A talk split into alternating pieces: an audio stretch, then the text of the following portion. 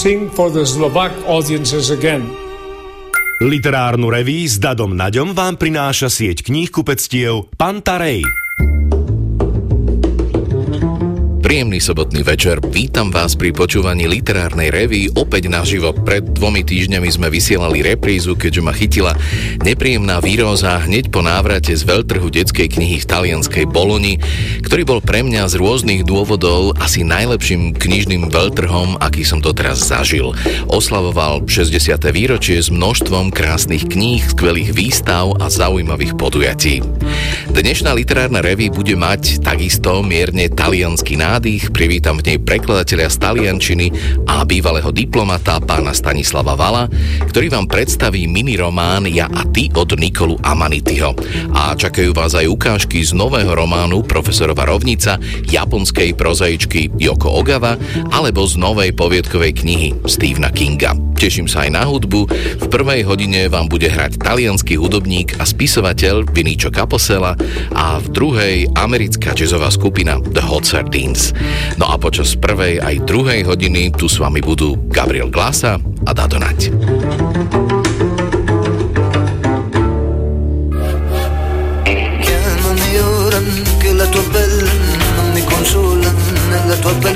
viso diviso è un'ombra scura scesa lunga su di noi un treno è passato, un treno nero pieno, corre il soldato, corre la strada sulla terra bruciata, corre la notte dice che non tornerà per me.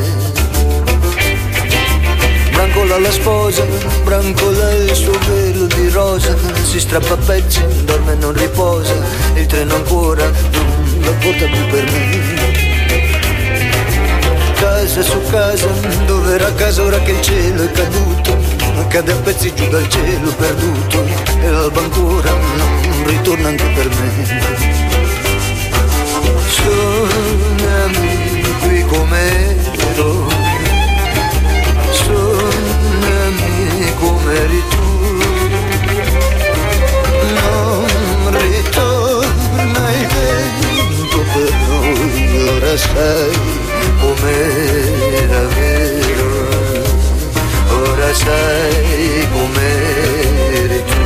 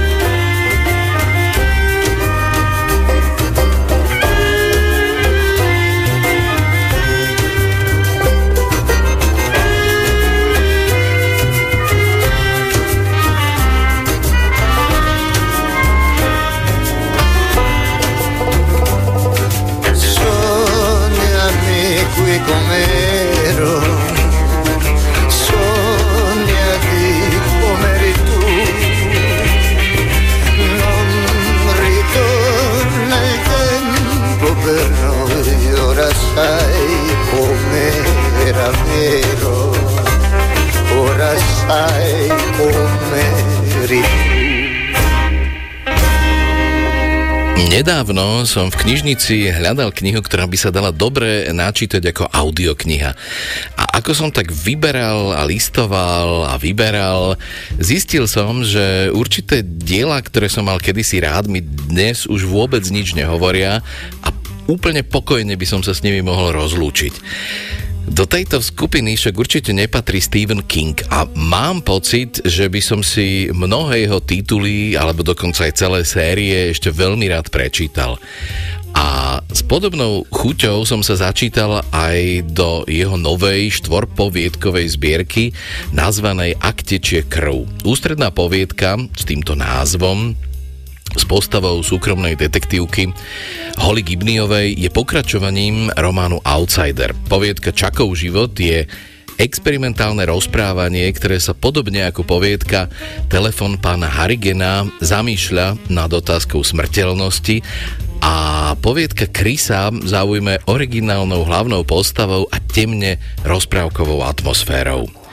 Z tejto novej zbierky Stephena Kinga som pre vás vybral ukážku z poviedky Telefon pána Harigena, v ktorej je rozprávačom dospievajúci chlapec, žijúci na vidieku s otcom. Ich susedom sa stane starý pán Harigen, ktorý je veľmi bohatý, ale na posledné roky svojho života sa utiahol do ústrania a žije veľmi skromne.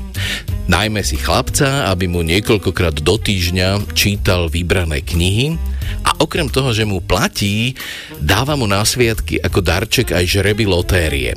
No a keď sa chlapcovi raz podarí vyhrať celkom slušnú sumu, kúpi pánovi Harigenovi mobilný telefón ten si ho po počiatočnom striktnom odmietnutí postupne veľmi obľúbi.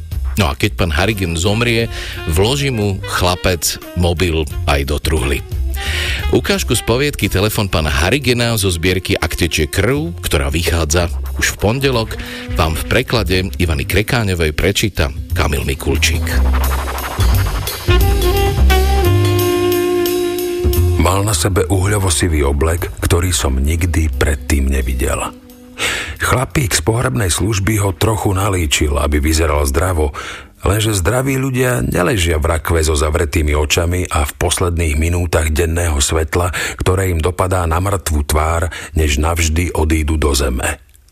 Ruky mal zložené, čo mi pripomenulo, ako ich mal zložené, keď som len pred niekoľkými dňami vošiel do jeho obývačky.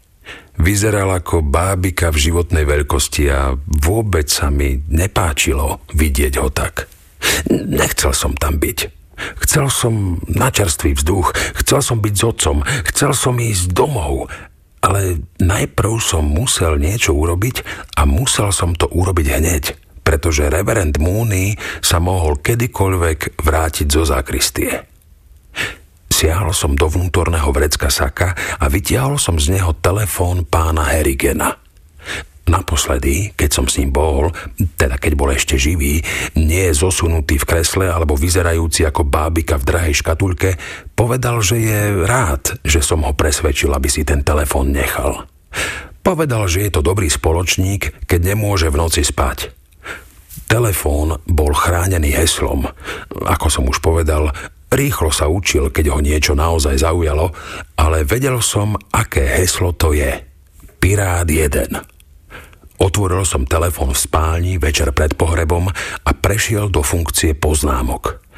Chcel som mu zanechať odkaz. Zdvihol som chlopňu jeho saka a snažil sa pritom nedotknúť nedýchajúceho povrchu hrude pod bielou košeľou. Ale hánkami som sa o ňu aj tak na moment obtrel a dodnes to cítim. Bola tvrdá ako drevo. Vložil som mu telefón do náprsného vrecka a odstúpil. Práve včas. Reverend Mooney vyšiel z bočných dverí a upravoval si kravatu. Lúčiš sa, Craig? E, áno. Dobre. Tak je to správne. Objal ma okolo pliec a odviedol od rakvy. Mal si s ním vzťah, ktorý by ti mohlo veľa ľudí závidieť, o tom som presvedčený. Prečo teraz nevídeš von a nepridáš sa k otcovi? A ak mi chceš urobiť láskavosť, e, povedz pánovi Rafertimu a ostatným nosičom, že o pár minút budeme pripravení. V odverách zákristie sa objavil ďalší muž s rukami zopnutými pred sebou – Stačilo sa pozrieť na jeho čierny oblek a biely klinček, aby ste vedeli, že je to chlapík z pohrebného ústavu. Predpokladal som, že jeho úlohou je zatvoriť veko rakvy a uistiť sa, že je pevne zaistené. Pri pohľade na neho ma prepadla hrôza zo smrti a bol som rád, že odtiaľ idem preč von na denné svetlo. Nepovedal som otcovi, že potrebujem objatie, ale musel to vidieť, pretože ovinul ruky okolo mňa. Neumieraj, pomyslel som si. Prosím, otec, neumieraj. Obrad na cintoríne bol lepší, pretože bol kratší a pretože bol vonku. Napadlo mi, že všetkým, čo sa zhromaždili okolo otvoreného hrobu pána Herigena, poviem, ako si pán Herigen myslel, že internet je ako prasknuté potrubie, ktoré chrlí na miesto vody informácie že im poviem, že mal v telefóne vyše stovky fotografií húb, že im poviem, ako mal rád ousené sušienky pani Grogenovej, lebo mu vždy naštartovali trávenie a že keď má človek 80 rokov, už nemusí brať vitamíny ani chodiť k lekárovi. Keď má človek 80, môže zjesť toľko konzerv hovedzej sekanej, koľko len chce. Ale nepovedal som nič. Tento raz prečítal úryvok z písma Reverend Mooney o tom, ako všetci vstaneme z mŕtvych ako Lazár v to veľké ráno vstávania. Znovu zhromaždeným požehnal a tým sa to skončilo. Keď sme odišli a vrátili sa k svojim obyčajným životom, pána Herigena spustili do zeme. S iPhoneom vo vrecku, vďaka mne. Zakryla ho hlina a svet ho viac neuvidí. Keď sme s otcom odchádzali, pristúpil k nám pán Referty. Povedal, že do New Yorku poletí až nasledujúce ráno a spýtal sa, či by sa večer mohol zastaviť u nás doma. Povedal, že by sa chcel s nami o niečom porozprávať. Najprv som si pomyslel, že určite ide o ukradnutý iPhone, ale netušil som, ako by mohol pán Referty vedieť, že som ho vzal a okrem toho som ho vrátil právoplatnému majiteľovi. Ak sa ma na to opýta, pomyslel som si, poviem mu, že to ja som mu ho dal. A prečo by mal byť telefón, ktorý stál 600 dolárov niečím dôležitým, keď majetok pána Herigena musí mať obrovskú hodnotu? Určite, odpovedal otec. Príďte na večeru. Robím celkom dobré špagety bolonéze. Zvyčajne jeme okolo šiestej. Tak to beriem, odvetil pán Referty. Vytiahol bielu obálku s mojim menom napísaným písmom, ktoré som poznal. Toto môže vysvetľovať, o čom chcem s vami hovoriť. Dostal som ju pred dvoma mesiacmi s pokynom, aby som si ju nechal až do mm, príležitosti, ako je táto. Podľa mňa ťa zahrnul do závetu, Craig, povedal otec, keď sme už sedeli v aute. Otvor to. Pozri sa, čo tam píše. V obálke bol jediný list papiera a bol to klasický pán Herigen. Žiadne srdiečka ani kvetinky, dokonca ani milý vo slovení, len rovno k veci. Prečítal som to otcovi náhlas. Craig, ak toto čítaš, tak som zomrel. Odkázal som ti 800 tisíc dolárov sú uložené v poručníckom fonde a správcami sú tvoj otec a Charles Referty, môj obchodný manažér, ktorý je teraz vykonávateľom mojej poslednej vôle. Podľa mojich výpočtov by ti táto suma mala vystačiť na 4 roky vysokoškolského štúdia a prípadnú postgraduálnu prácu, ak by si nejakú chcel robiť. Malo by ti zostať dosť na začiatok zvolenej kariéry. Hm, spomínal si mi písanie scenárov. Ak to naozaj chceš, tak samozrejme rob ako myslíš, ale ja to neschvaľujem. O scenáristoch existuje vulgárny vtip, ktorý tu nebudem opakovať, ale bez problémov ho nájdeš v telefóne. Kľúčové slová scenárista a hviezdička. Je v ňom skrytá pravda, ktorú, verím, pochopíš aj vo svojom mladom veku. Filmy sú pominuteľné, zatiaľ čo knihy Tie dobré sú väčné alebo k tomu nemajú ďaleko.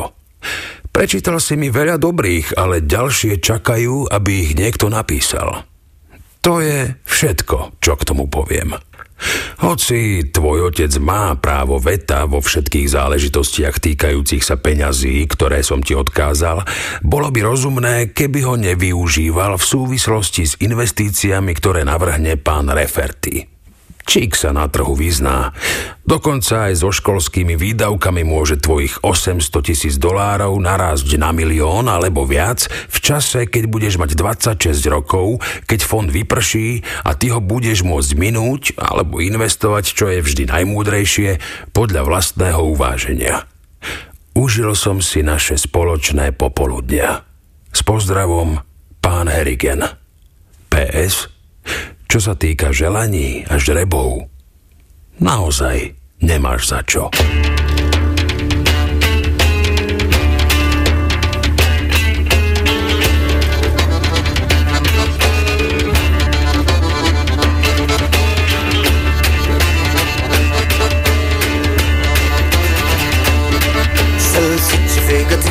Viscere alla braccia e fiaccole danzanti, lamelle dondolanti sul dorso della chiesa fiammeggiante.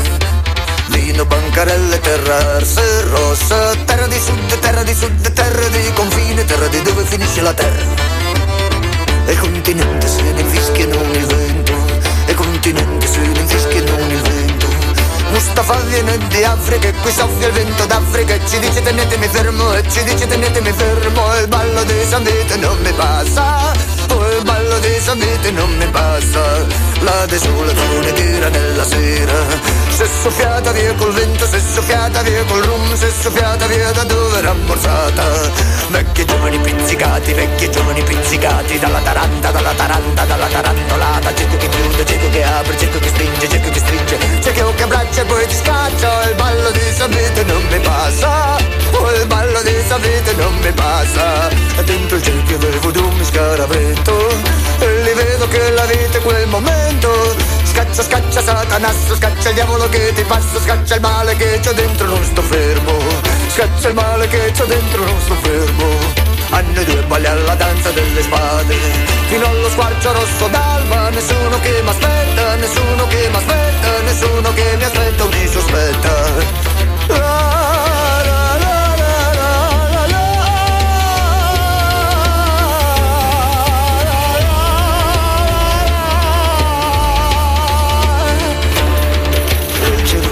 c'ha gli occhi ribaltati e il curato non se ne cura, il ragioniere non ragiona, Santo Paolo non perdona, il ballo di Samete non mi passa, oh il ballo di Samete non mi passa, questo è il male che mi porto da trent'anni addosso, fermo non so stare in nessun posto, rotola, rotola, rotola il masso, rotola addosso, rotola in basso, il muschio non si cresce sopra il sasso, e il muschio non si cresce sopra il sasso, scaccia, scaccia, satanasso, scaccia il diavolo che ti passa, le notti si consumano e iniziano i tremori della taranta, della taranta, della tarantolata. Mojím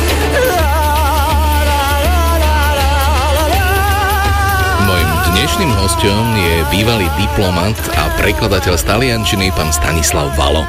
Vďačíme mu za preklady románov Umberta Eka, Dina Buzatyho, Itala Kalvina, Paula Konetyho, nedávno Kaligarikovho románu Posledné leto v meste alebo skvelého Kolibríka od Sandra Veronéziho. No a Stanislav Valo priniesol slovenským čitateľom aj tri romány od súčasného talianského spisovateľa Nikolu Amanitiho Ja sa nebojím, Anna a minirománu Ja a ty, o ktorom budeme dnes hovoriť. A pustil sa aj do najnovšieho Amanityho románu Vita Intima. Román Ja a ty ma nadchol zobrazením sveta dospievajúceho introverta Lorenca a zobrazením krátkeho pocitu porozumenia dvoch nevlastných súrodencov, ktorí okrem spoločného otca a vlastných tajomstiev nemajú veľa spoločného. Týmto mi trochu pripomínal film Sofie Coppola Stratené v preklade. A preto ma ani neprekvapilo, keď mi pán Valo povedal, že román Ja a ty bol úspešne sfilmovaný Bernardom Bertolučím. V Taliansku vyšiel ešte v roku 2010. Prečo teda vychádza až teraz vyše 12 rokov po jeho talianskom vydaní? Ja zasa len pripomeniem to, čo hovorievali starí Rimania, Habent sua fata libeli, aj knihy majú svoje osudy.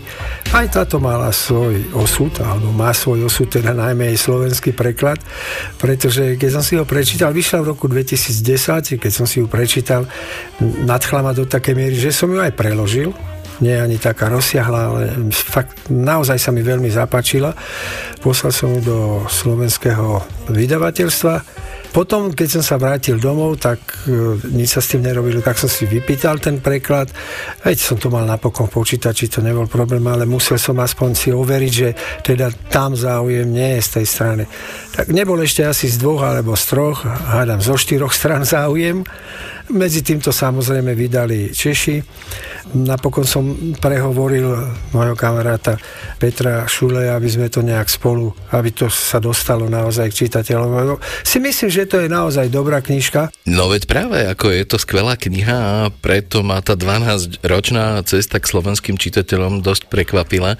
Ale medzi tým vyšli v Slovenčine Amanityho romány Ja sa nebojím, aj Anna a oba mali podobne ako ja a ty hlavnú postavu dieťa alebo tínejdžera.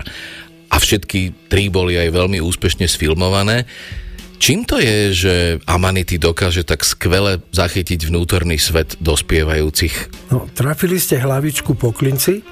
Nie je náhoda, že jeho otec je jeden z najznámejších detských psychológov v Taliansku, ale ja som to vždy vnímal tak, že ako keby bol Nikolo istým spôsobom fascinovaný týmto prechodom od toho detstva do tej puberty, povedzme, a potom všetky tri tie sfilmované diela sú z tejto vekovej kategórie dospievanie, ani tak nedospievanie ako predtým ešte troška, veď tento chlapec tu má 12 rokov via a ty.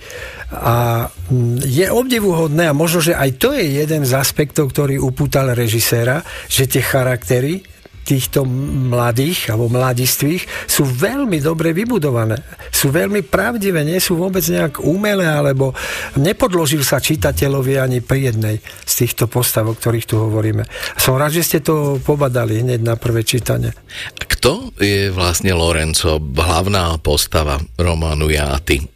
Chlapec ťažkej povahy, naozaj, ktorý ťažko si hľada kamarátov, je introvertný dosť. Rodičia samozrejme panikária, mama, najmä mama panikári, že čo, prečo, ako ten nemá kamarátov, nemá to a je, je utiahnutý troška tak. No a on samozrejme chce urobiť radosť e, svojej mame, tak nič lepšie chlapcovi nezíde na um, ako ju oklamať, že triedna hviezda, dievča, že ho pozvala so svojou partiou na lyžovačku. Čo samozrejme nie je pravda mama pri tejto správe uteka, zavrie sa na záchod a plače od šťastia. Lebo a hneď volá otcovi, čo sa stalo, pozvali. To znamená, že je úplne normálne a že tí psychológovia, ku ktorým sme ho vodili, sú hlúpaci. No a, a on to mal všetko premyslené dopredu, naozaj to má dopredu premyslené, on um, je tam veľmi dramatická scéna, podľa mňa to je výborne vystavaná scéna, lebo uh, donútiť matku, ktorá vás vezie na líže, na hory, vezie vás na miesto, kde sa máte stretnúť s ľuďmi, s ktorými tam máte ísť. A donútiť ju, aby zastala pol kilometra odtiaľ a nechala vás ísť, ísť samého, aj s tými lyžiami, aj s tým batohom, mať v 12 rokoch také argumenty, že ona napokon e, sa otočila a išla.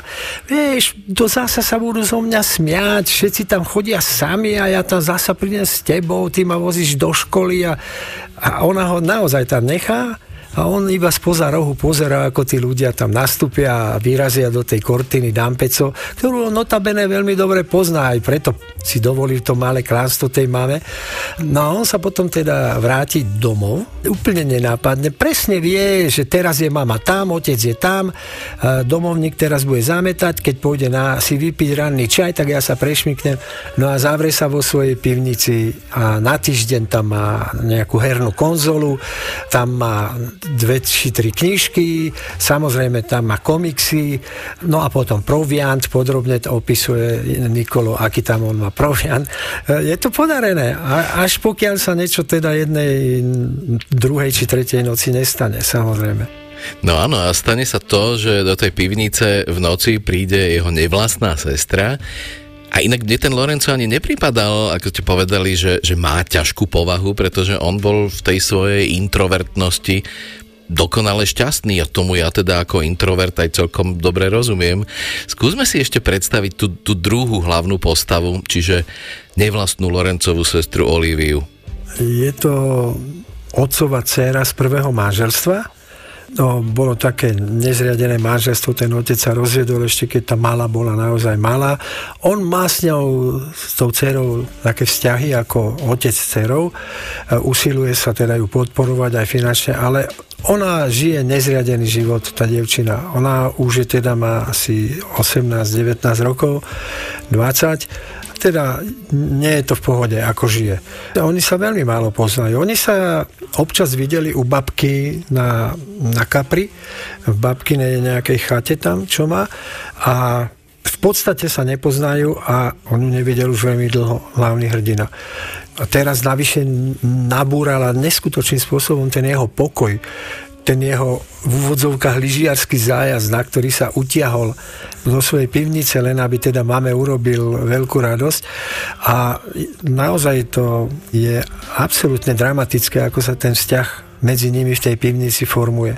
Až sa vyformuje do, by som povedal, do kamarátstva, ešte prv ako do súhodeneckého vzťahu, lebo ten je daný, s tým sa nedá nič robiť, ale on pochopí, čo je jej problém a to sa zhrozí ešte viac, pretože o tom sa hovorí doma, o tom sa hovorí v škole, o tom, keď idem po parku, prichádzajú za mnou a pýtajú odo mňa a, a predsa ona má také isté vpichy tu na náruke, keď ona spí a on si ju obzera, že takto ona je určite taká, pre neho je to úplne iný svet, samozrejme tí, ktorí berú tie drogy a ona je taká. Ona vlastne preto prišla do tej pivnice, aby hľadala tam nejaké zabudnuté peniaze v krabici, ktorú jej otec odložil do pivnice s jej vecami a dúfa, že tam nejaké tie peniaze budú. Nie je tam nič. Je tam plno dramatických zvratov, nebudem predbiehať, ale je to naozaj majstrovsky podľa mňa napísaná knižka. A mrzí ma, že teda vyšla 12 rokov po origináli, lebo preložená bola 2 mesiace po origináli. Ja mám pocit, že súčasná talianská literatúra výborne reflektuje tie problémy súčasného sveta, sociálne, ekologické, aj politicko-spoločné, spoločenské. Vidíte to tiež tak? No, podľa môjho názoru uh, oni majú drámu celého sveta majú zhustenú doma. Ako my všetci. My všetci máme, e, to už, to už nie je, že tam v Taliansku sa robí to a u nás sa robí to. Ja vám poviem taký príklad. U nás sa dostali do parlamentu tieto strany, povedzme pravicové, alebo možno ultrapravicové z nášho pohľadu, ale napríklad v Taliansku v posledných parlamentných voľbách je také predmestie Milana, ktoré sa volá Sesto San Giovanni. A Sesta San Giovanni je od veka, od veka bašta komunistickej strany Talianska. Bola ešte, keď bola Talianska. Ale, ale teda lavičiarstva vždy, vždy bola. Teraz tam proti sebe stáli e, na poslanecký post dvaja ľudia. A dcéra Pina Rautiho, jedného zo zakladateľov Movimento Sociale Italiano, čiže MSI, Mussolini, evokuje, čiže fašistickej talianskej strany po druhej vojne. A jeden kandidát, to je lavicový, Partito Demokratico, demokratickej strany, ktorý bol syn človeka, ktorý prežil Osvienčim. Uh-huh. Vyhrala pani Rauti. Čiže aká obrovská zmena ja si netrúfam povedať k horšiemu, k lepšiemu. Skrátka, tak sa tá spoločnosť vyvíja, ale niekto na tom má vinu a niekedy sa bude musieť niek- niekde zodpovedať, lebo to nie je dobrý vývoj, podľa môjho názoru. Čiže tá talianská literatúra, aspoň z toho, čomu sa ja môžem dostať a čítam, tak reflektuje podľa môjho názoru do, do veľkej hĺbky problémy komplet celého sveta. Naozaj ekológia je tam mimoriadne prítomná, politika je napokon Vita Intima, tento najnovší román eh, Amanityho je príbeh manželky talianského predsedu vlády. Ale nič nejaká ani alúzia na Berlusconiho, nič také absolútne postava, osoba, ktorý je predseda talianskej vlády. A nejde sa tam ani vôbec, to je na, na ňom zvláštne, že má hlavnú hrdinku románu manželku predsedu talianskej vlády, ale politiky tam je minimálne politiky tam je minimálne naozaj je verný tomu názvu Vita Intima tejto osoby. E, inak sú tam úžasne prekvapivé zvraty, dramatické, ale už nebudem to rozoberať. Je tam, sú tam všetky háklivé, páčivé témy v talianskej literatúre. Toľko rozhovor s prekladateľom Stanislavom Valom a v ďalšom vstupe vám ponúkneme ukážku z jeho prekladu románu Nikolu Amanityho Ja a ty.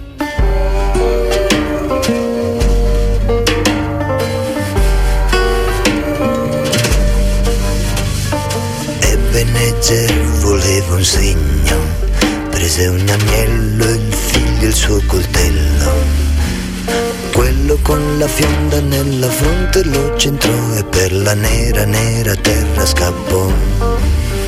Il reverendo col suo calesse, il suo stipendio e la sua moglie altera. Pregava il suo Signore che gli donasse il fuoco a infiammargli dal pulpito il sermone. Quando vide il collo nudo e le sue spalle, la sigaretta alla bocca e la maestra. Un fuoco vivo dentro, tutto lo accese sulla nera, nera terra pregò. Rimetti al cielo i tuoi peccati, come noi li rimettiamo a te. Il reverendo disse se son fatto per peccare nel peccato allora mi troverò Guidami nei passi, mio Signore, per ogni via li affido a te. Salvami da me stesso, lasciami andare sulla nuda, nuda terra a cercare.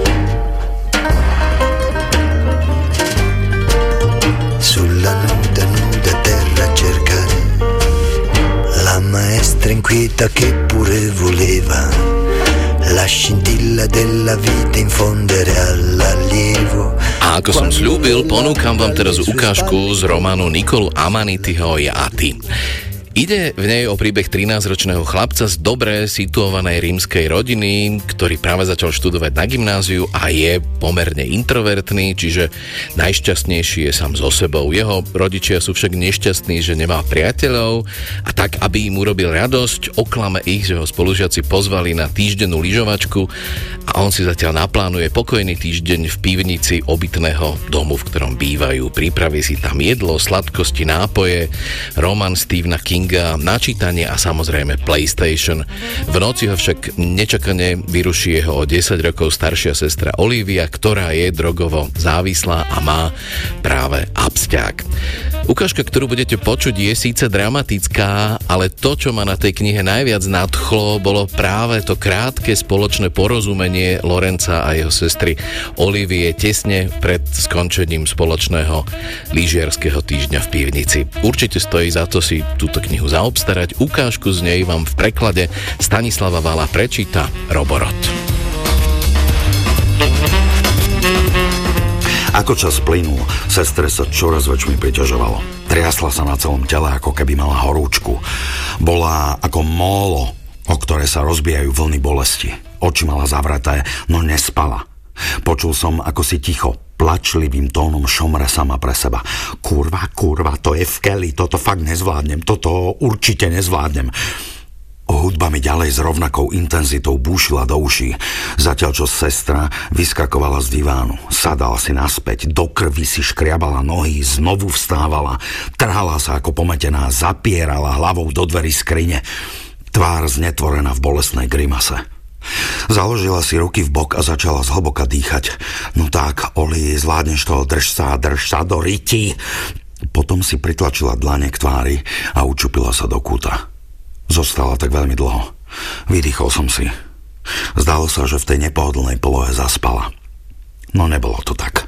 Nakoniec vyskočila a začala zúrivo kopať do všetkého okolo seba. Zložil som si sluchadlá, vstal som a schmatol ju za zápestie. Buď ticho, upokoj sa. Takto nás tu hneď objavia. Prosím ťa, Uprela na mňa oči podbehnuté krvou, plné nenávisti a prudko ma odsotila. Aké prosím ťa, ty jebo, pal do riti, daj si tie svoje zasraté slúchadlá a sklapni, debil! Kopla do porcelánového psa, padol a odbila sa mu hlava. Ďalej som žobronil a pokúšal sa ju utišiť. Prosím ťa, fakt ťa, prosím, prestaň, takto sme v keli, najdu nás. Čo to nechápeš? Zález a sklapni, zález, lebo ťa zabijem! Hodila do mňa žiarovku. Tá sa rozprskla na tisíc črepín. Zachvátila ma šialená zúrivosť. Svaly mi stúhli a vybuchol som. Nie, ja zabijem teba! Sklonil som hlavu a vyrazilo proti nej. Ty ma tu teraz necháš pekne na pokoji, rozumieš? Vystrel som ruky a prudko som ju odsotil. Olivia odletela dozadu, podkla sa a narazila plecom do skrine. Znehybnila, ústa otvorené, neveriacky na mňa hľadela. Čo odo mňa chceš? Vypadni, zavrčal som. Olivia pristúpila ku mňa a vrazila mi za ucho. Kretén, toto si nedovoluj. Tak a teraz ju zabijem. Preblesol mi hlavou, keď som si priložil dlaň na brniace líce. Pocitil som, ako mi v hrdle rastie horúca gunža. Zadržal som slzy, zaťal pestia a vrhol sa na ňu. Pana odtiaľ to skurvená feťáčka! Zvalili sme sa na diván. Ja hore, ona podo mnou. Olivia sa zúrivo metala, bila okolo seba pestiami a pokúšala sa vymaniť, lenže ja som bol silnejší ako ona. Zobrel som jej zápestie a zareval som 10 centy od jej tváre. Čo to ryti odo mňa chceš? Môžeš mi povedať? Znovu sa pokúsila vytrhnúť, no odrazu, ako keby ju celkom opustili síly, bezvládne klesla a ja som sa zvalil na ňu. Prudko som vyskočil a odstúpil som stranou. Celý som sa triasol. Vydesila ma predstava, čo som jej mohol urobiť. Mohol som ju zabiť. Začal som zúrivo kopať do škatuly, aby som sa upokojil. Sklenená črepina sa mi zarazala priamo do pety. S bolestným skúčaním som si ju vytrhol. Olivia medzi tým zlikala, tvár opretá o chrbát divánu a oboma rukami si objímala nohy. A toto už naozaj stačilo. Preskackal som k môjmu plecňaku, vybral som z obálky peniaze a vykrikol Tu máš, ber, sú tvoje, len už odtiaľ to vypadni. A hodil som ich na ňu. Olivia sa zviechala z divánu, pozbierala bankovky z podlahy. Fakt si pekný hajzel. Vedela som, že nejaké musíš mať. Vzala si nohavice, zovrela peniaze do dlane a zavrela oči. Spod okraju myhalnic vytekali slzy, plecia sa trhali. Nie, nie, Nemôžem. Pustila bankovky na zem a priložila si dlaň na tvár. Prisáhala som, že s tým prestanem. A tento raz prestanem naozaj, lebo inak končím. Ničomu som nerozumel. Slová sa miešali so vzlikmi. Som krava, normálna krava. Ja som mu dala, dala som mu, ako je to možné. Pozrela na mňa a chytila ma za ruku. Kefovala som s jedným hnusným hajzlom za dávku. Ten skurvenec ma pretiahol rovno medzi autami, odporné. Hnus, povedz mi, že ti je zo mňa na šablu, povedz to rýchlo, prosím ťa. Klesla na podlahu a začala chrčať, ako by ju niekto prudko udrel do žalúdka. Veď nedýcha, pomyslel som si a zakryl si uši, no jej chrčanie mi bylo do bubienkov. Niekto jej musí pomôcť, niekto sa musí prísť, inak tu zomrie. Prosím vás, prosím vás, pomôžte mi. Vzlikal som obrátený k stenám pivnice. Potom som ju uvidel. Vystretú medzi bankovkami. Osamotenú a opustenú. Niečo sa vo mne zlomilo. Obor, čo si ma pritiskal na kamenné prsia, ma zrazu pustil z náručia. Prebač, nechcel som ti ublížiť. Mrzí ma to fakt. A chytil som svoju sestru za ruky a zdvihol ju z podlahy. Nezostávalo sa jej vzduchu, ako by jej čosi zapchávalo hrdlo. Nevedel som, čo robiť. Triasol som ňou, búchal ju po chrbáte. Neumieraj, prosím ťa, neumieraj. Ja ti pomôžem, postaram sa o teba. A zrazu som pocitil, ako jej prúd vzduchu pomaly vniká do úst a zostupuje dolu, do pľúc. Spočiatku ho bolo len veľmi málo, no pri každom nádychu ho pribúdal. Až nakoniec hlboka vzdychla. Neumieram. Na to, aby som umrela, treba niečo celkom iné. Objal som ju. Pritisol som si čelo k jej krku, nos ku kľúčnej kosti a rozplakal som sa. A nie, a nie prestať. Plač prichádzal v návaloch. Na okamih som sa utíšil, potom som sa nadýchol a vybuchol som ešte prúči ako predtým. Olivia sa triasla na celom tele a drkotala zubami. Zabalil som ju do prikryvky, no takmer si to ani neuvedomila. Zdalo sa, že spí, ale nespala. Stískala pery od bolesti.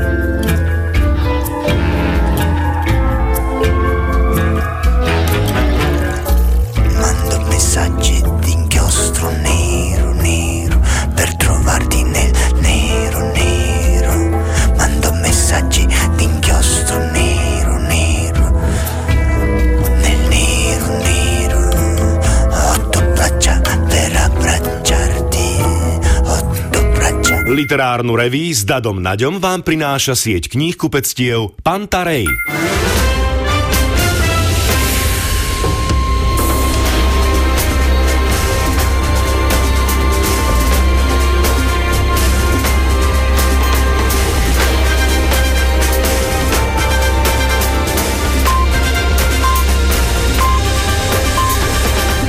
Bolo 23 hodín.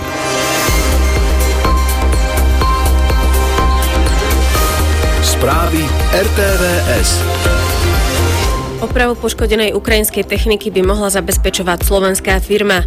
Holandská policia zadržala na letisku v Eindhovene desiatky aktivistov. Zajtra bude premenlivá, v západnej polovici postupne veľká oblačnosť, teplotou 11 až 18 stupňov. Pri nočných správach vás víta Zuzana Kejmarová.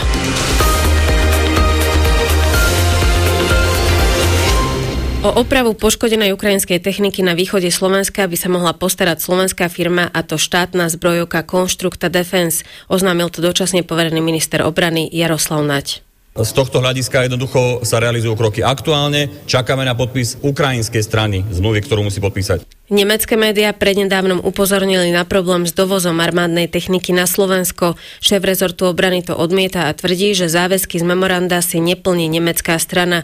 Finančná správa vysvetľuje, že ak ide o nemeckú výzbroj vyvezenú na Ukrajinu, naše orgány zaplatenie dovozného cla nepožadujú. Takýto tovar podľa colných predpisov spadá pod tzv. režim aktívneho ušľachťovacieho styku. Hovorkyňa Martina Rybanská. Tento režim podlieha schvaľovaciemu procesu zo strany colných orgánov na základe žiadosti podanej konkrétnym subjektom a v zmysle colných predpisov Európskej únie je potrebné požadovať záruku na colný dlh, ktorý by mohol vzniknúť. Prevádzkovateľ plynovodu Nord Stream 2 súhlasí s vyťahnutím neznámeho predmetu, ktorý dánske úrady nedávno lokalizovali v blízkosti potrubia pod hladinou Baltského mora. Kremel vyhlásil, že predmet je potrebné správne identifikovať a transparentne vyšetriť aj septembrové výbuchy, ktoré zasiahli iné časti podmorských plynovodných potrubí. Dánska energetická agentúra nedávno spresnila, že v blízkosti tej časti potrubia plynovodu, ktorý doteraz nebol poškodený, objavili približne 40 cm vysoký predmet, pripomínajúci dymovnicu. Výzvu na vylovenie neznámeho predmetu ruský prevádzkovateľ prijal. Nemecký spravodajský server T-Online uviedol, že niekoľko dní pred vlaňajšou sabotážou plynovodov Nord Stream 1 a 2, ktoré spájajú Rusko s Nemeckom, sa v ich blízkosti pohybovali ruské vojenské lode. Podľa portálu satelitné snímky z 21. septembra septembra potvrdzujú, že z Kaliningradskej námornej základne vyplávali najmenej tri podozrivé lode a ďalšie ich mohli sprevádzať. Ruské ministerstvo obrany uviedlo, že korveta Soubraziteľný a fregata Jaroslav Múdry sprevádzali konvoj lodí v rámci výcviku. Experti mali po výbuchoch podozrenie, že výbušné nálože mohli na potrubia umiestniť mini ponorky. Na ruských podporných lodiach sa takéto ponorky na núdzovú evakuáciu posádky nachádzajú. Sonia Hagarová, RTVS. Stovky klimatických aktivistov zo skupiny Vzbúra proti vyhnutiu prenikli do zabezpečenej časti letiska v holandskom Eindhovene, ktorá slúži na parkovanie súkromných lietadiel. Demonstrovali najmä proti luxusným letom, ktoré podľa nich životné prostredie znečistujú oveľa viac ako komerčné. Na proteste sa zúčastnilo približne 500 aktivistov, policia zadržala 80. Aj napriek tomu, že aktivisti na pristávaciu dráhu nevstúpili, niektoré lety meškali šiestom stretnutí štvrťfinále play-off hokejovej typo z Extraligy zvíťazila Spišská Nová väz nad Banskou Bystricou 4-2. Spišiaci vyrovnali stav série na 3-3 a vynútili si rozhodujúci 7. zápas, ktorý sa uskutoční v pondelok o 18. hodine v Banskej Bystrici. Raz asistoval útočník Baranov Michal Kabáč. Stav pre nás priaznivý, bolo jedna jedna, spiska musela, takisto sme chceli aj my, sme čakali, že budú pod väčším tlakom, ale ako vrajím, no oni chceli viacej, myslím, že to je hlavný rozdiel toho, prečo oni vyhrali a my nie. V nedeľu bude premenlivá, v západnej polovici postupne až veľká oblačnosť. V noci 7 až 2, v dolinách a kotlinách do minus 2 stupňov. Cez deň 13 až 18, na Kisúcia, Horave, Liptovi, Hornom, Spíšia na Horehroni okolo 11 stupňov. Prevažne západný vietor do 30 km za hodinu. 23 hodín, 4 minúty. Zelená vlna. Obmedzenie v tuneli Prešov, uzavretý hlavný ťah v Martine, pridávame pohľad na cesty. Na D1 robia údržbu tunela Prešov, v oboch smeroch je blokovaný pravý pruh, v ľavom pruhu je rýchlosť obmedzená na 60 km za hodinu. V Martine je obojsmerne uzavretý hlavný ťah na Súčany pre záťažovú skúšku mosta. Obchádzka vedie po Sučianskej a Priekopskej. Na rýchlosť pozor v Bratislave na Landererovej smerom na prístavnú, v Košiciach na Štúrovej pri Steel Aréne smerom od Auparku a v Košiciach mera zamerajú aj v Šebastovciach smerom do centra. Dávajte si na cestách pozor. Julius Tamáš, bezpečne a plynulo. Zelená vlna 0800 900 800 Literárnu reví s Dadom Naďom vám prináša sieť kníh kupectiev Pantarej.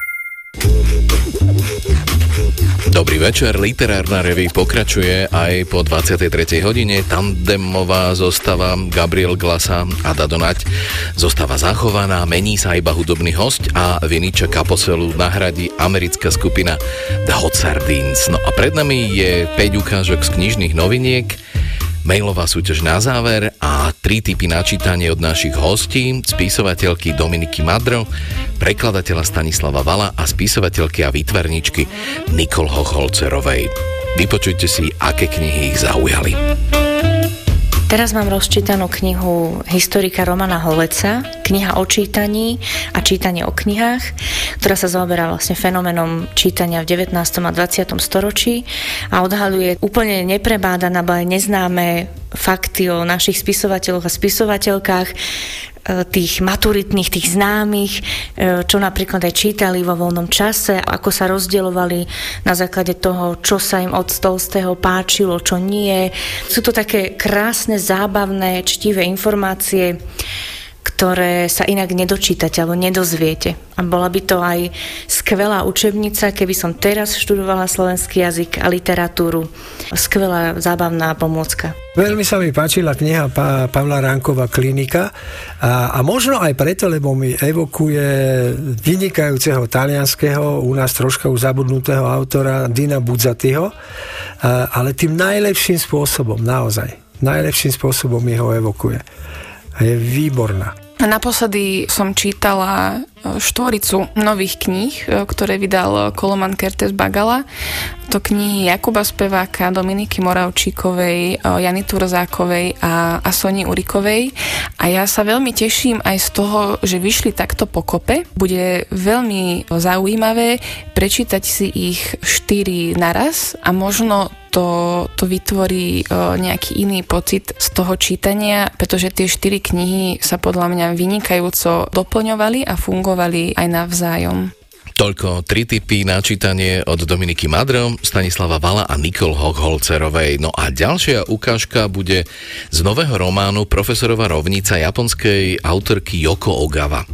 Pred dvoma rokmi ma nadchol jej poeticko-orvelovský román Ostrov bez pamäti venovaný téme totality a straty historickej pamäti.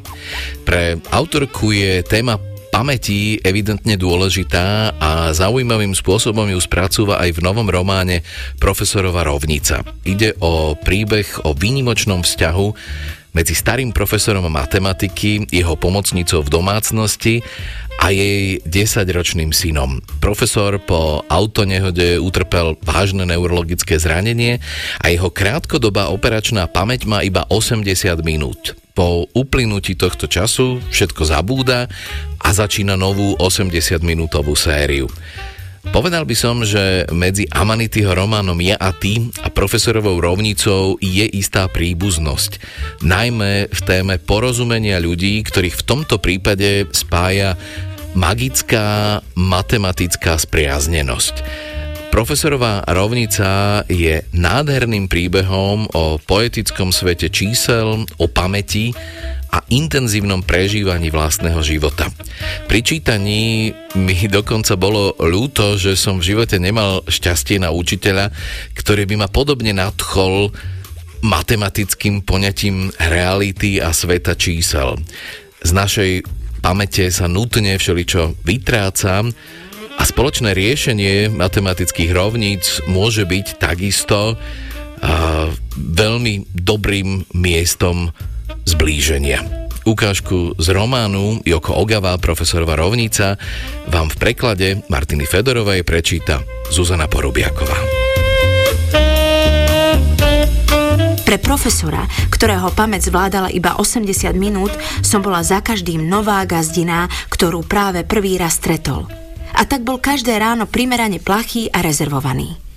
Opýtal sa ma na číslo mojich topánok alebo telefónne číslo, niekedy na poštové smerovacie číslo či registračné číslo môjho bicykla, či na počet ťahov štetcom, ktoré sú potrebné, aby sa dalo moje meno napísať japonským znakovým písmom.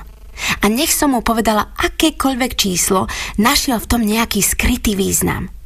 Keď hovoril o faktoriáloch a prvočíslach, jeho reč plynula voľne a prirodzene, bez akejkoľvek námahy. Naše každodenné zvítanie pri dverách sa mi veľmi páčilo a užívala som si ho aj neskôr, keď som sa už naučila význam termínov, ktoré najčastejšie používal. Bolo príjemné znovu a znovu sa uisťovať o tom, že moje telefónne číslo má istý, veľmi špecifický význam, okrem toho zjavného. Jednoduchá reč čísel mi pomáhala začínať deň s pozitívnym postojom – Kedy si býval odborníkom, špecialistom na teóriu čísel a pracoval na univerzite. Mal 64 rokov, no vyzeral starší a bol akýsi vyziabnutý, ako by poriadne nejedával. Mal sotva viac než 160 cm, ale tak príšerne sa hrbil, že sa zdal o mnoho nižší. Chudý, vráskavý krk mal trochu zájdený od špiny. Snehobiele, no riedke vlasy mu trčali na všetky strany a len spola zakrývali jeho mesité uši podobné budhovým. Hlas mal tichý a pohyby pomalé. Ak ste sa na ňo poriadne zadívali, objavili ste črty kedysi veľmi peknej tváre. Ostrá línia jeho brady a výrazné lícne kosti boli aj teraz celkom príťažlivé. Či zostával doma alebo niekam išiel, čo bolo na najvyš zriedkavé, vždy mal na sebe oblek a kravatu. V skrini mal tri obleky. Jeden na zimu, druhý na leto a tretí prechodný, ktorý sa dal nosiť na jar alebo na jeseň. Tri viazanky, šesť košiel a jeden zvrchník. Sveter ani nohavice na bežné nosenie nevlastnil. Z pohľadu pomocnice v domácnosti to bol ideálny šatník. Mala som podozrenie, že profesor ani len netuší, že existuje aj iné oblečenie než oblek. O to, čo si obliekali iní ľudia, sa absolútne nezaujímal a ešte menej ho trápil vlastný zovňajšok. Stačilo mu, keď sa ráno zobudil a vytiahol zo šatníka oblek, ktorý nebol zabalený do igelitového vreca ako ostatné, ktoré nikto nevybalil, odkedy ich priniesli z čistiarne. Všetky tri obleky boli tmavé a poriadne obnosené, podobne ako profesor a vyseli na ňom ako jeho druhá koža. To najkurióznejšie na profesorovom zovňažku bolo, že nech mal na sebe ktorýkoľvek oblek, každý bol po chvíli oblepený poznámkovými papierikmi, ktoré naň prichytával kancelárskymi sponkami. Všade, kam dočiahol, na golieri, manžetách, vreckách, lemoch, v pútkach aj gombíkových dierkach boli papieriky s poznámkami a kancelárske sponky mu robili na látke čudné riasenie. Poznámky si písal na všakovaké útržky papiera. Niektoré z nich poriadne zažltnuté a rozpadávajúce sa. Ak ste si ich chceli prečítať, museli ste pristúpiť celkom blízko a poriadne žmúriť. Čoskoro ste pochopili, že sa nimi usiluje vykompenzovať stratu pamäti a že si na ne zapisuje všetko, čo si potrebuje zapamätať. A aby ich nestratil, umiestňuje ich tam, kde je to najmenej pravdepodobné, teda na svoje vlastné telo. Jeho nezvyčajný zovňajšok ma v prvej chvíli zarazil rovnako ako jeho otázka na veľkosť mojich topánok. Poďte ďalej, povedal. Musím pracovať, ale vy si robte, čo uznáte za vhodné. S tým zmizol vo svojej pracovni a viac sa neukázal. Len lístky s poznámkami na jeho obleku ticho zašuchotali. Na večeru som uvarila smotanovú polievku z kuracieho mesa a zeleniny, teda niečo, kde by bol dostatok vitamínov aj proteínov a čo by sa dalo zjesť iba lyžicou. Nič také, z čoho by musel odstraňovať kosti alebo ulity. Možno to bolo preto, že tak skoro prišiel o rodičov, no jeho spôsoby a to, ako jedol, mali naozaj ďaleko od dokonalosti. Nikdy nepoďakoval a za každým okolo seba natrusil a narozlieval, nech jedol čokoľvek – Raz som ho dokonca pristihla, ako si použitým obrúskom pri stole čistí uši. Nikdy sa na nič nesťažoval a pri jedle mlčal. Keď ponoril lyžicu do misky, úzkostlivo ju sledoval, ako by sa bál, že sa mu tam stratí. Dáte si ešte?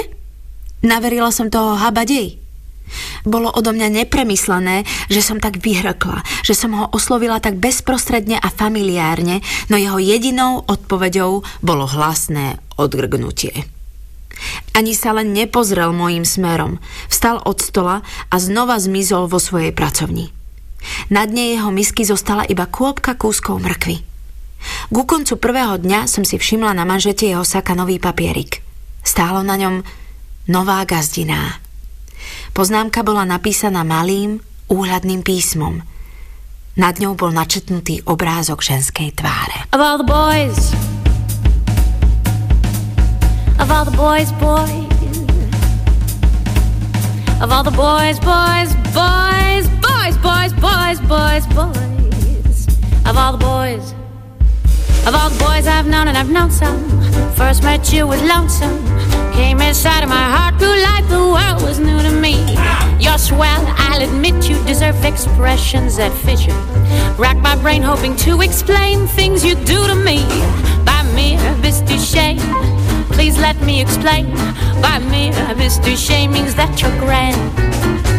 By mere du shame, again and again, means you're the fairest in the land. I could say Bella Bella even safe on the bar. Each language leak out the shout. How wonderful you are, I try to explain by mere business shame. So kiss me, so you'll understand.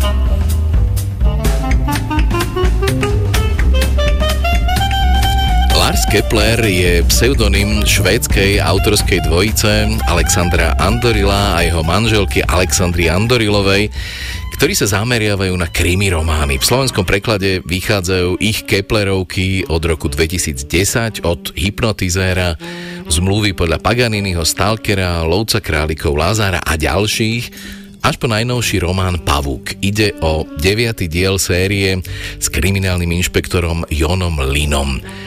Kolegyňou Jona Linu je komisárka švédskej bezpečnostnej služby na boj s terorizmom Saga Bauerová, ktorá pred niekoľkými rokmi dostala pohľadnicu, na ktorej jej odosielateľ e, napísal, že sa jej vyhráža zbraňou s deviatimi bielými nábojmi a pričom jeden z týchto nábojov mal byť určený práve pre Jonalinu. Na malom ostrove sa pred prístravom našlo telo, pri ktorom sa našla práve takáto prvá biela nábojnica, no a začína sa vyšetrovanie spojené s riešením rôznych bizarných pachateľových rebusov a hádaniek. Ukážku z detektívneho thrilleru Pavúk od Larsa Keplera vám v preklade Jany Melichárkovej prečíta Vlado Kobielský. Halo? Zavolá Margot. Zadrží dých. Stojí pokojne. Pohľad chvíľu upiera na dvere a na tmu za oknom. Potom sa znova otočí ku Katulovi.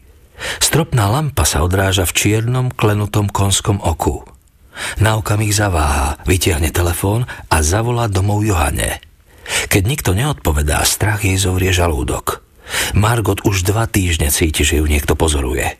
Dokonca si v duchu kládla otázku, či ju z nejakého dôvodu nesleduje SSS alebo tajný. Vôbec nie je paranoidná, no niekoľko anonymných telefonátov a pár zmiznutých náušníc ju donútili premýšľať, či sa o ňu alebo o Johanu nezaujíma stalker. Margot sa znova pokúša dovolať, počuje zvonenie, padá ako olovnica do hlbokej vody. Tesne predtým, ako ju to prepojí do odkazovej schránky, linka zapraská. Mokrá a nahá, ozve sa Johana. Ako je možné, že vždy, keď ti volám, sa sprchuješ? S úsmevom sa spýta Margot. Počkaj, dám to na hlasný odposluch. Trochu to zašramoce. Potom sa zvuk v miestnosti zmení. Margot stihne pomyslieť na to, že Johana stojí bez šiat v ich osvetlenej spálni. Z jablkového sadu na ňu vynikajúco vidieť. Halo? Utieram sa. Si na ceste domov? Len opláchnem môjho starčeka. Musíš ísť opatrne. Margot počuje, ako sa Johana počas rozhovoru utiera osuškou. E, zatiahni závesy a skontroluj, či sú dvere zamknuté. to znie ako z vreskotu, odvetí Johana. Zrejme teraz stojíš v záhrade a pozeráš sa na mňa. Skôr než stihnem zamknúť, budeš dnu. To nie je vtipné. OK, šéfka. Už viac nechcem byť šéfka. Nie som v tom dobrá. Fungovala som ako komisárka, hoci som bola málo sebaistá, no ako šéfka, prestáň, preruší ju Johana. Chcela by som ťa za šéfku. Olala, smeje sa Margot a hneď sa jej zlepší nálada. Johana stiahne žalúzie. Šnúrka zacinká o radiátor. Pusti sirénu a príď domov, povie kúsok od svojho telefónu. Dievčence sa dali uložiť? Alva premýšľa, či máš radšej svojho koňa, alebo mňa. Ha, zasmeje sa Margot. Len čo ukončia hovor, vráti sa Margot ten nepríjemný pocit. Cinkanie o radiátor chvíľu pokračuje, potom stichne. Muselo to byť odtiaľ, to zostajne, uvedomí si. Takto zvyčajne znie, keď sa vedrá vysiace v chodbe popri sebe hojdajú. Niektorý z koní si otiera bok a stiehno o stenu až to praská. Otočí sa k dverám. Zdá sa, že sa v tieni pri komore na krmivo pokúša skryť vysoký muž. Pochopí, že to musí byť skriňa so zmetákmi, lopatkami a škrabkami na hnoj, hoci to vyzerá tak, že stojí ďalej, ako by mala. Cez zinkovú strechu rachotí vietor, myká oknami v háčikoch. Margot prechádza uličkou v stajni. Mreže pred boxami sa myhnú v kútiku oka. Ťažké konské hlavy sa zablisnú v svetle stropnej lampy. Potlačí nutkanie znova zavolať Johane a požiadať ju, aby skontrolovala, či sú kuchynské dvere zamknuté, pretože deti majú problém ich správne zahasprovať. Jediné, čo teraz musí urobiť, je postarať sa o Katula a ísť domov, osprchovať sa, zaliesť do teplej postele a spať. Svetlo zabliká a zoslabne. Margot zastane a načúva. Díva sa popri umývárni k šatni. Všade je ticho, počuť len slabé tykanie. Ako by sa po podlahe kotúľala gúľa z tenkého strieborného drôtu. Len čo sa Margot obráti, zvuk okamžite stichne. Nedá sa rozoznať, odkiaľ prichádza.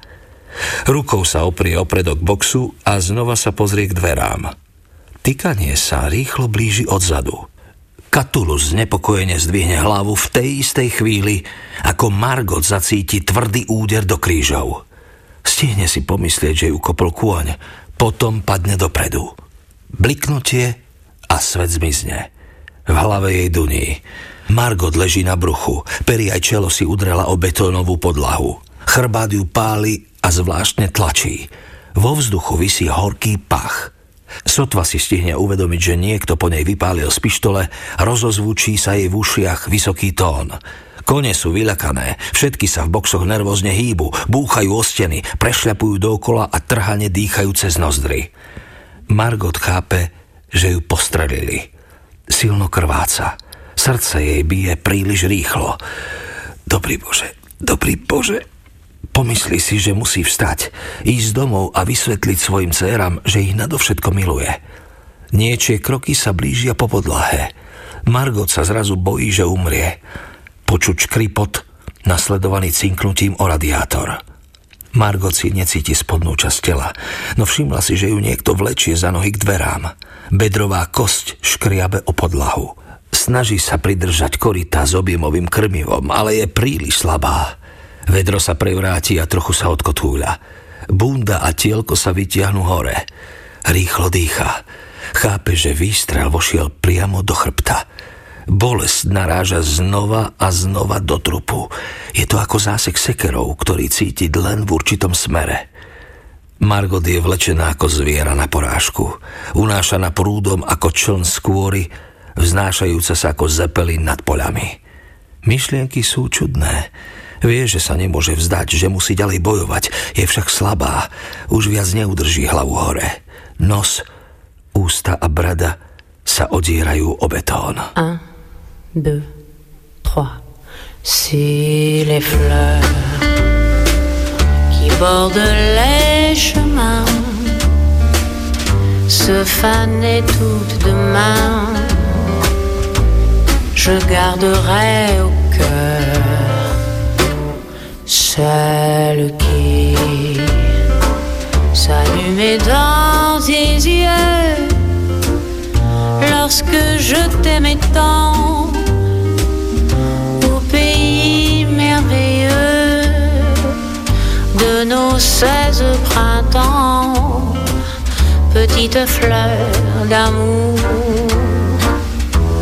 tu fleuriras toujours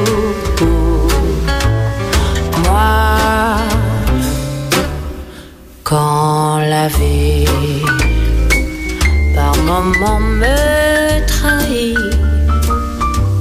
tu restes mon bonheur, petite fleur. Sur mes vingt ans, je m'arrête un moment pour respirer ce parfum que j'ai tant aimé dans mon cœur. Tu fleuriras toujours mon grand jardin d'amour, petite fleur.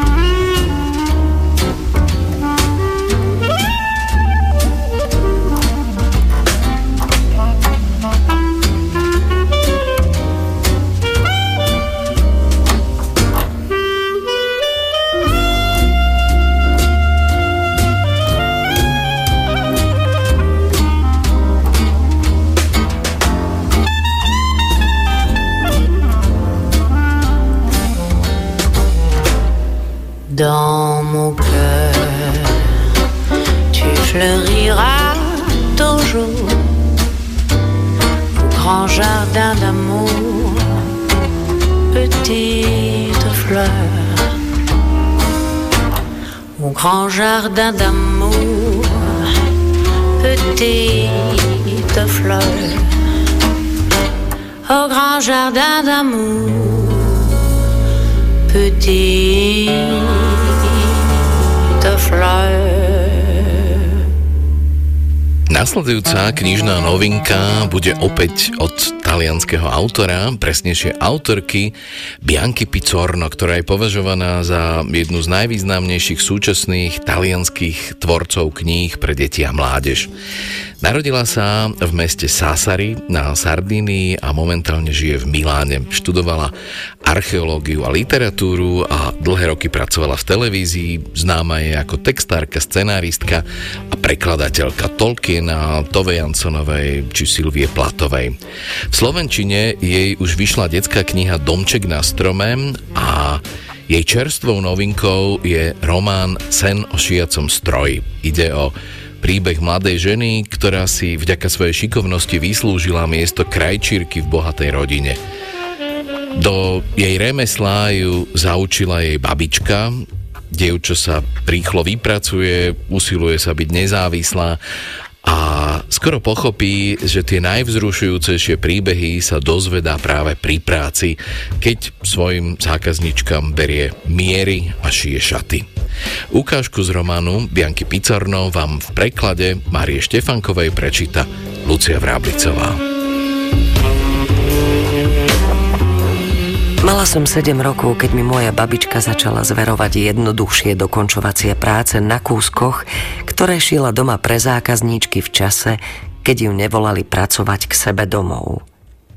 Po epidémii cholery, ktorá nemilosrdne vzala mojich rodičov, bratov i sestry a všetky ostatné babičkine deti a vnúčatá, mojich stríkov a tety a bratrancov i sesternice, sme z celej rodiny zostali iba my dve – Dodnes netuším, ako nás to obišlo. Zostali sme chudobné, ale to sme boli aj pred epidémiou. Naša rodina nikdy nič nevlastnila, okrem sily mužských svalov a šikovnosti ženských rúk. Moja babička a jej céry i nevesty boli v celom meste známe svojim výborným a presným šitím a vyšívaním, čestnosťou, čistotnosťou a dôveryhodnosťou pri domácich prácach, keď šli slúžiť k bohatým pánom, kde zvládali vykonávať aj úlohu komorných, ktoré sa starali o šatník. A takmer všetky boli aj skvelé kuchárky. Muži pracovali ako nádenníci, murári, nosiči, záhradníci. Remesiel, ktoré vykonávali robotníci v našom meste, nebolo mnoho, ale pivovarníctvo, lisovanie oleja, mlinárstvo a aj nekonečné práce pri kopaní vodovodu si často vyžadovali neodbornú ľudskú prácu. Kam mi pamäť siaha, Nikdy sme netrpeli hladom, hoci sme sa často museli stiahovať a potlačiť sa za čas v pivničných či prízemných priestoroch v starom meste, keď sme nevládali platiť nájomné v novších bytoch, kde bývali ľudia z našej vrstvy. Keď sme osameli, ja som mala 5 rokov a babička 52. Bola ešte mocná a mohla si pokojne zarábať na živobytie, keby sa naplno vrátila pracovať do rodín, kde šila od mladosti a zanechala tam dobrý dojem. No nikde by jej nedovolili vodiť si tam aj mňa. A ona ma nechcela nechať v niektorom z ústavov či sirotincov, ktoré viedli mníšky, boli síce aj v našom meste, ale mali veľmi zlú povesť. Aj keby chodila slúžiť len na pol dňa, nemala by ma zatiaľ kde nechať. A tak si povedala, že nás obe uživí iba šitím u nás doma. A veľmi dobre sa jej to darilo, lebo si nespomínam, že by nám v tom čase niečo chýbalo. Bývali sme v malom dvojizbovom pivničnom byte pánskeho domu v úzkej uličke vydláždenej mačacími hlavami v starom meste a nájomné sme si odpracovali – každý deň sme umývali vchod a schodisko až po štvrté poschodie. Babičke to každé ráno trvalo dve a pol hodiny. Vstávala za tmy a až keď upratala vedrá, handry a metlu, pustila sa do šitia. S eleganciou a vkusom zariadila naše izbičky tak, aby v nich mohla príjmať zákazníčky, ktoré k nám chodili s objednávkami a občas aj vyskúšať si šaty, ktoré šila, aj keď takmer vždy ona chodievala za nimi so šatami zavesenými na predlaktí v plátenom obale a na hrudi jej vysel na stužke bankúšik so špendlíkmi a nožnice. Vtedy ma brávala so sebou a tisíc ráz mi nakazovala, aby som tichučko sedela v kúte. Robila to preto, lebo ma nemala kde nechať, ale aj preto, aby som sa dívala a pomaly sa priúčala šiť. Špecialitou mojej babičky bola bielizeň. Kompletné vybavenie domácnosti, postelná bielizeň, obrusy, plachty, ale aj pánske košele a dámske blúzky, spodná bielizeň, vybavičky pre novorodencov. V tých časoch len v niekoľkých obchodoch, aj to veľmi luxusných, predávali tieto kusy oblečenia už hotové – Našimi veľkými rivalkami v tomto smere boli mníšky karmelitánky, ktoré nádherne vyšívali. Moja babička však vedela ušiť odevy na každodenné nosenie, aj večerné šaty, saká, kabáty. Všetko dámske. A pochopiteľne v zmenšenej mierke aj detské.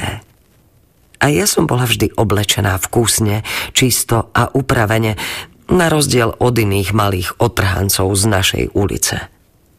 No babičku aj napriek jej veku pokladali za krajčíročku, na ktorú sa obracali s jednoduchšími, bežnými vecami. Skutočné krajčírky boli v meste len dve. Súperili medzi sebou a šili pre bohaté dámy módne odevy. Obe mali salón a niekoľko zamestnankýň. Z hlavného mesta im chodili katalógy s modelmi a v niektorých prípadoch aj látky. Dať si ušiť šaty u nich stálo hotový majetok. Tá suma by nám s babičkou vystačila aj na dva roky pohodlného života a možno i viac. Ako sedemročná som už bežne zapracúvala okraje. Tešilo ma, keď mi babička hovorila, veľmi, veľmi mi pomáhaš. A naozaj, počet kusov, ktoré babička za týždeň stihla ušiť, rástol z mesiaca na mesiac a aj zárobok, hoci neveľký, sa zvyšoval. Naučila som sa robiť ažúrku na prestieradlá. Bola to monotónna práca, ktorá mi dovolila snívať. Aj rebríčkový vzor, ktorý si vyžadoval viac pozornosti. Potom, keď som trochu podrástla, babička ma púšťala von aj samú. Kúpiť niť do galantérie, odovzdať ušité kusy a ako som sa po ceste nazad na polhodinku zastavila pohrať sa na chodníku s dievčatkami z našej štvrte, nič nenamietala ale nerada ma nechávala samú príliš dlho, keď niekedy musela celý deň šiť u niektorej zákazníčky a tak ma vodila so sebou s odôvodnením, že jej budem pomáhať. Bolo to pre nás veľmi výhodné, pretože aj počas tmavých dní sme používali sviečky či petrolej do lampy tam a nemuseli sme míňať náš. A na poludnie sme dostali obed, takže v tých dňoch sme ušetrili aj za jedlo dobrý obed. Oveľa lepší než naše zvyčajné jedlo. Cestoviny, meso aj ovocie. Niekedy sme museli ísť jesť do kuchyne so slúžkami. A niekde nám obed servírovali len nám dvom v miestnosti našitie.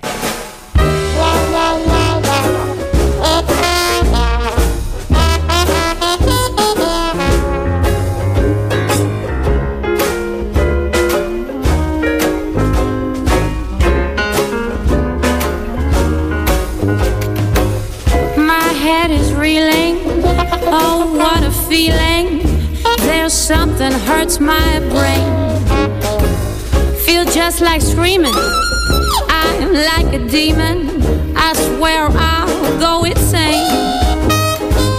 If you knew what I've gone through, you would feel the same way too. I'm going crazy with the blues since I have heard heartbreaking news. My honey man's done thrown me down. Now he's spreading all his sugar every place in town. And now he's holding out on me. He will not see me privately. When I think of things I did to make him glad, gave him absolutely everything I had. If there's not enough to drive a woman mad the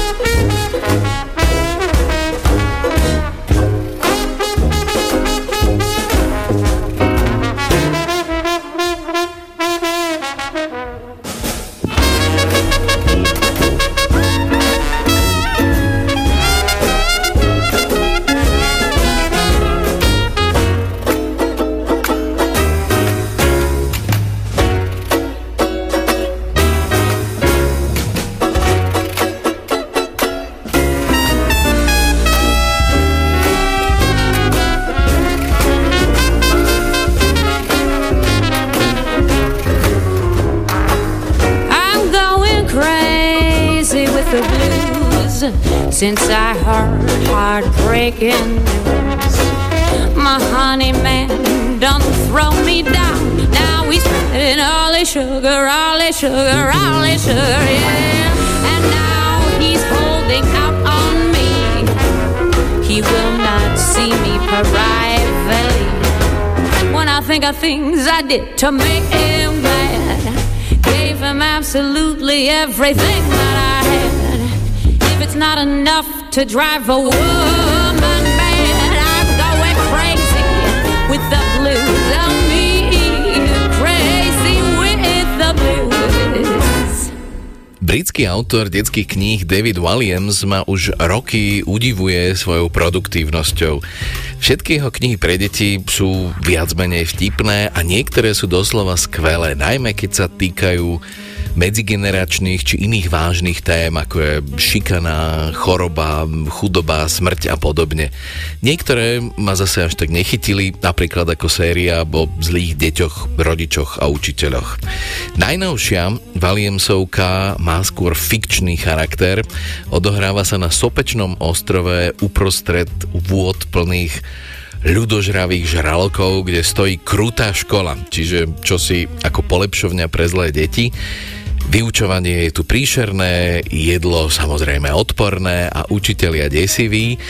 Najstrašnejšia je však záhadná učiteľka prírodovedy, doktorka doktúrka, keď sa v škole ocitne dievčatko, ktorému všetci hovoria klaunka, postupne odhaľuje tajomstvá tejto hroznej školy a tým najväčším je monštrátor, stroj na výrobu príšer. Ukážku z knihy Davida Williamsa Mega Monstrum vám v preklade Jany Vlašičovej prečíta Boris Farkaš.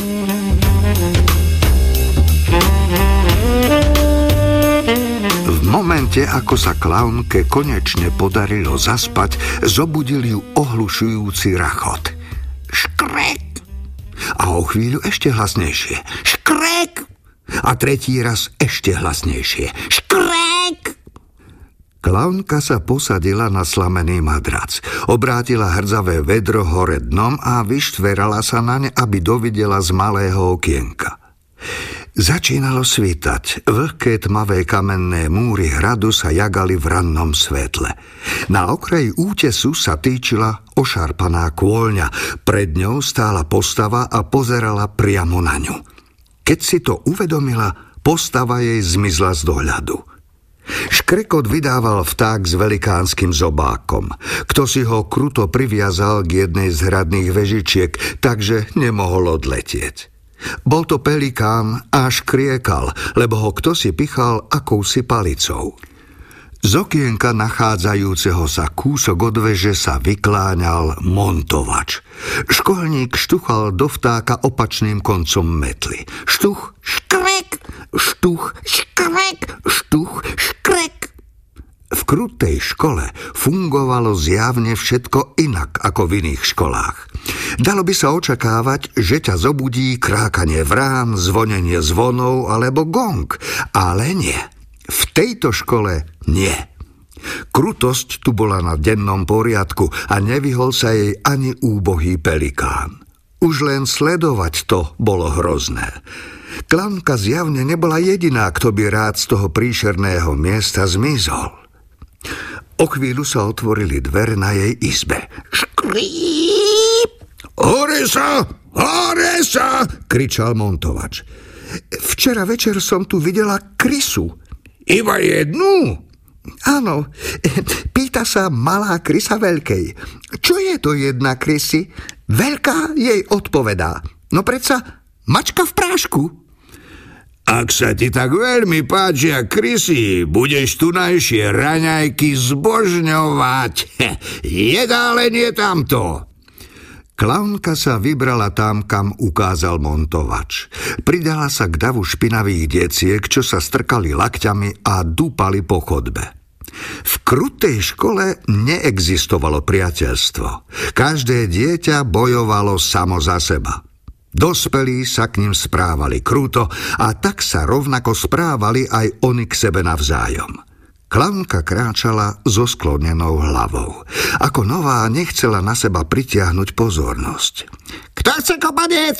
Len to skús a kopnem ťa do zadku. Fú, niekto si prdol, fuj, fuj. Keby si aj klamka myslela, že deti smrdia, nepripravilo by ju to na hnusný pach, ktorý ju ovalil, keď vstúpila do jedálne.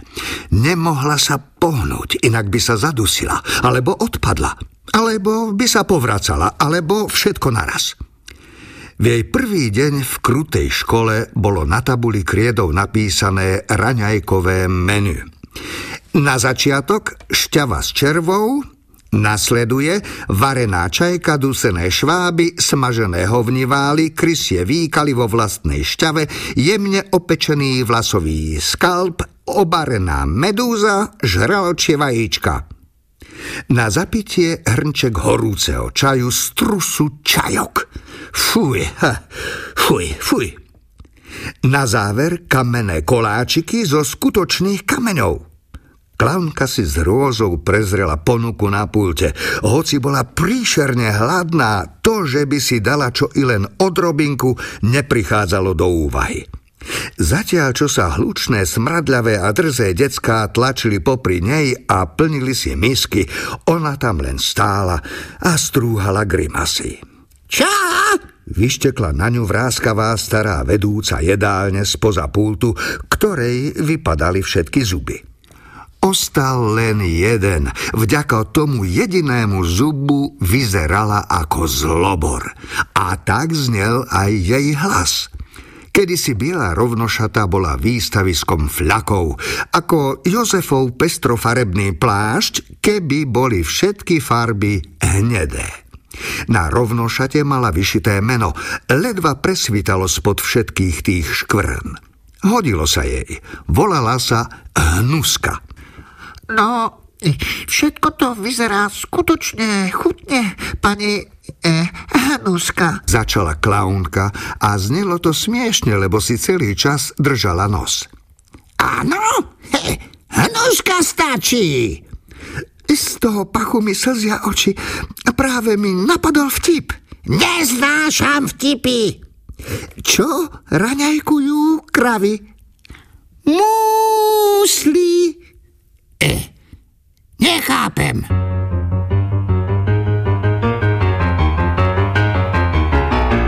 Running wild, lost control.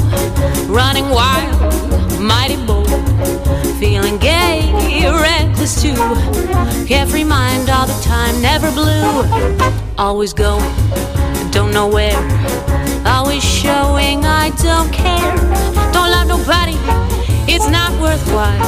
All alone, I'm running wild.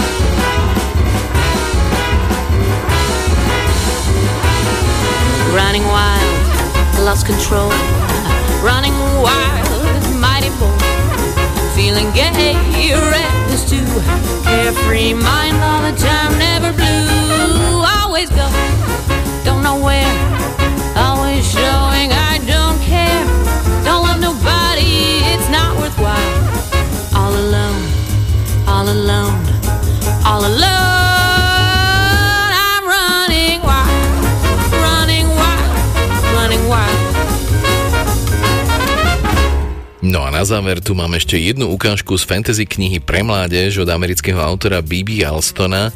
Jeho séria Amari a Noční ľudia získala viacero ocenení a hovorí o 12-ročnom dievčati Amari, ktorého starší brat nečakane zmizne a zanechá jej týkajúci kufrík pozvanku na letný výcvik na tajnom úrade nadprirodzených vecí. Nasledujúca ukážka bude z druhého dielu nazvaného Amari a veľký súboj. V preklade Mariany Olšiakovej vám ju prečíta Zuzana Porubiaková.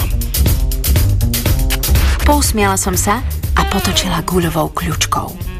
Skutočný obchod u Marka, ktorý sa skrýval za dverami, nebol iba iný druh obchodu, ale doslova iný svet. Do Markovej luxusnej cukrárne sa dostali iba obyvatelia mesta z nadprirodzenej komunity, preto sa tam nemuseli pretvarovať ani používať maskovacie kúzla. Mali tam najlepšie čarovné pochúťky v Atlante – Podávali midasové mliečne koktejly, ktoré zafarbia zuby na žiarivo zlato, koláčiky z hviezdneho prachu, čo dodajú pokožke jemný ligot a dokonca najlepšiu, najhoršiu kávu na svete, ktorá bola taká odporná, že človeka hneď dokonale vystrelila na nohy. Len čo som tam vkročila, udrala mi do nosa sladká vôňa a prudko sa mi zdvihla nálada. Skrčila som sa a opatrne prešmykla popod krídla niekoľkých harpí. Keď vysoký jety v čiapke šéf kuchára doslova vyštekol pozdrav spoza pultu, odmávala som mu. Ahoj Marko! Pri tom rozptýlení som sa však skoro potkla o strašidlo, ktoré zvraštilo krivý nos a kým sa odtackalo, šomralo čosi o drzých ľuďoch. Pri stole som zbadala Elzy s Juliou Farsiktovou z úradu, ktorá pre ťažké očné viečka vždy vyzerala, ako by bola ospalá. Poponáhľala som sa k ním. OK, začala som a žuchla na stoličku oproti ním. Čo je také dôležité, že sme sa tu museli stretnúť ešte pred výučkom? Elzy sa zamračila. Nepoužila som slovo dôležité. Napísala si mi, že je to súrne. Nie, trvala na svojom. Napísala som, že ide o výnimočný stav. Potmehúcky sa usmiala. Chápeš, že sa stane niečo výnimočné? Julia sa zachychotala. Els, preto to prídem o významenanie za vzornú dochádzku. Vieš, ako máme záleží na takýchto veciach.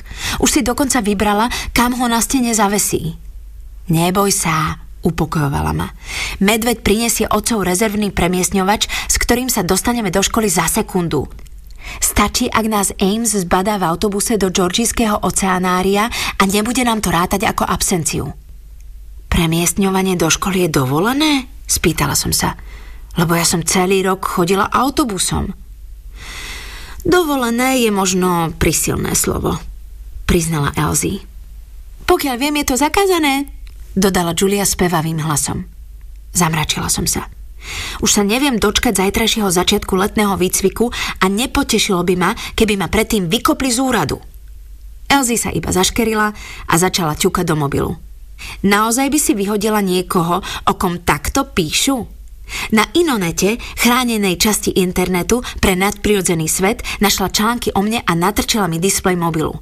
Všetky články sú pozitívne – Píšu o tebe dokonca aj v lepších trpazlíkoch a záhradách, poznamenala Julia. Máme na pozemku trpazličiu kolóniu a okrem kvetov sa s nimi nedá hovoriť prakticky o ničom, takže toto je naozaj veľký úspech. Si v podstate celebrita. Presne tak, dodala Elzy. Len sa rozliadni. Nemusela som sa obzerať.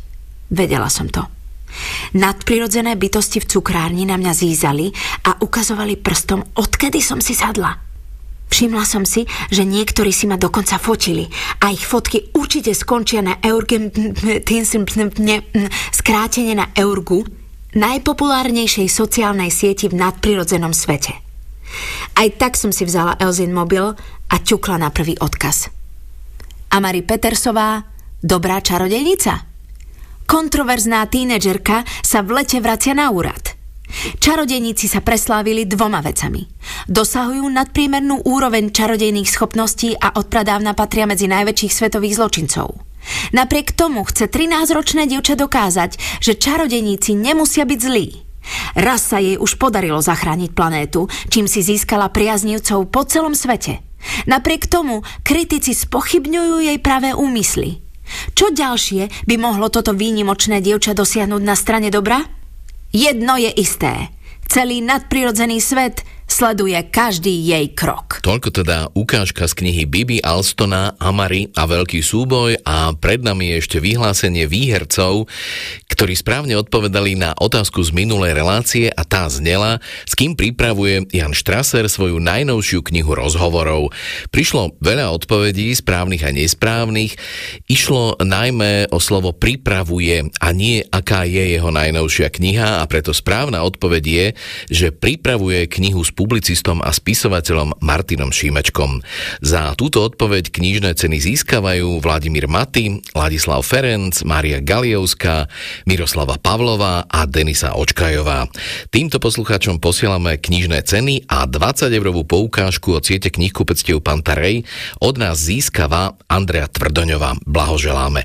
Iba pripomínam, že išlo o súťažnú úlohu spred mesiaca, keďže minule pred dvoma týždňami sme vysielali reprízu. Nasledujúca súťažná úloha znie takto. V ktorom meste sa odohráva príbeh románu Nikola Amanitiho Ja a ty? Svoje odpovede nám môžete posielať do konca budúceho týždňa na adresu literárna revy zavináč rozhlas.sk a to je na dnes všetko. Na budúce vás čaká veľkonočná literárna revy s hosťom Rastislavom Puchalom. Dovtedy vám veľa príjemných knižných prekvapení praje dvojica Gabriel Glasa a Dadonať.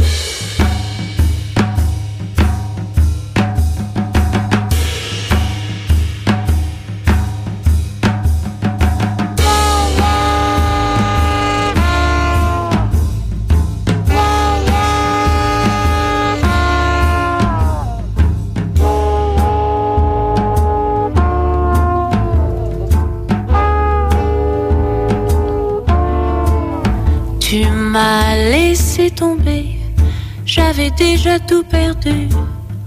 Toutes ces promesses, une par une rompues. Pourquoi tu l'aimes, la fille aux cheveux roux?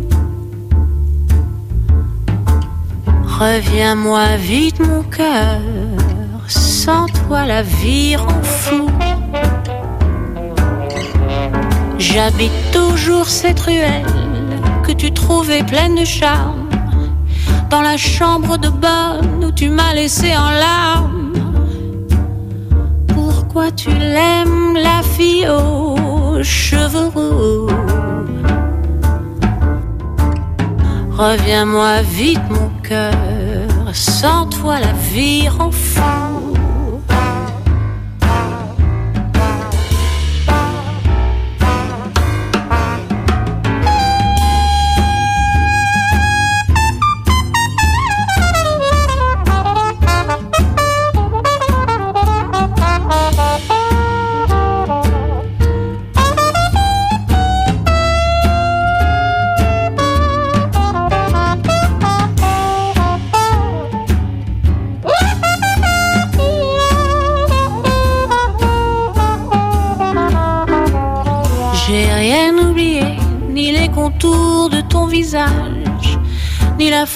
Literárnu reví s Dadom Naďom vám prináša sieť kníh kupectiev Pantarej.